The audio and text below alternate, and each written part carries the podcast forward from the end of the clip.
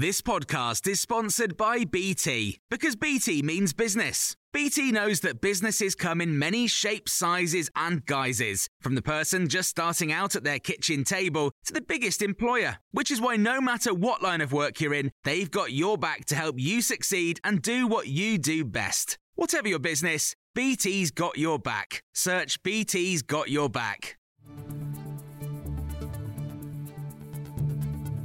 This is the Times evening briefing on Monday, the 8th of January.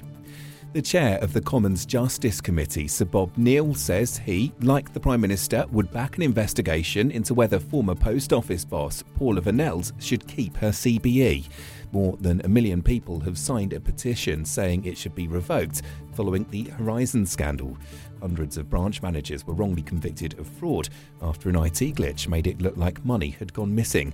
Sir Bob Neal has been speaking to Times Radio. Clearly, people are outraged by what has happened, and where there's been massive failure presided over by someone, if the process with the Honours Committee goes through its due course, then so be it. Whether she keeps it up until then is a matter of her own conscience. But I entirely support the view that so grave is the situation that the appropriate committee needs to take a look at that.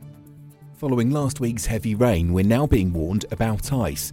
Temperatures in the southern half of the UK are forecast to drop below freezing. It's expected to make things trickier for people still clearing up after floods.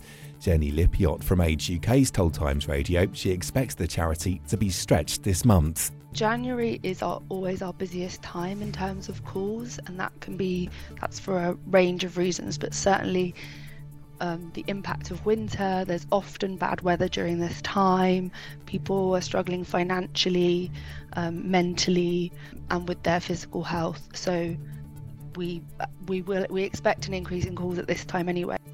Hezbollah, which is an ally of Hamas, claims one of its most senior commanders has been killed in an Israeli airstrike in Lebanon.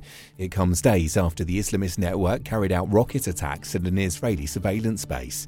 Israeli forces have vowed to remove Hamas after the group's deadly attacks in southern Israel on October the 7th. The Prime Minister says the country would go back to square one if Labour wins the next general election.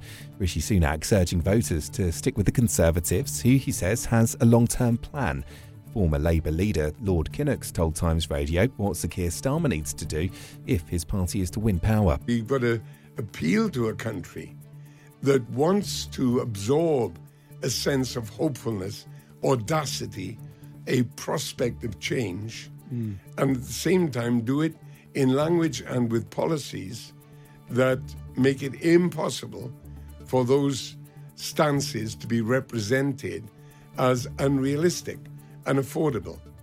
Idris Elba has called on the government to ban zombie knives and machetes immediately. He started an anti-knife crime campaign to try to stop young people dying. Parliament's yet to pass new legislation on knives, which was announced in August last year. One of the world's greatest ever footballers, Franz Beckenbauer, has died at the age of 78. He was one of only three men to have won the World Cup as a player and a manager. The West Germany defender made more than 400 appearances for Bayern Munich during a career that twice took him to New York. And you can hear more on all these stories throughout the night on Times Radio.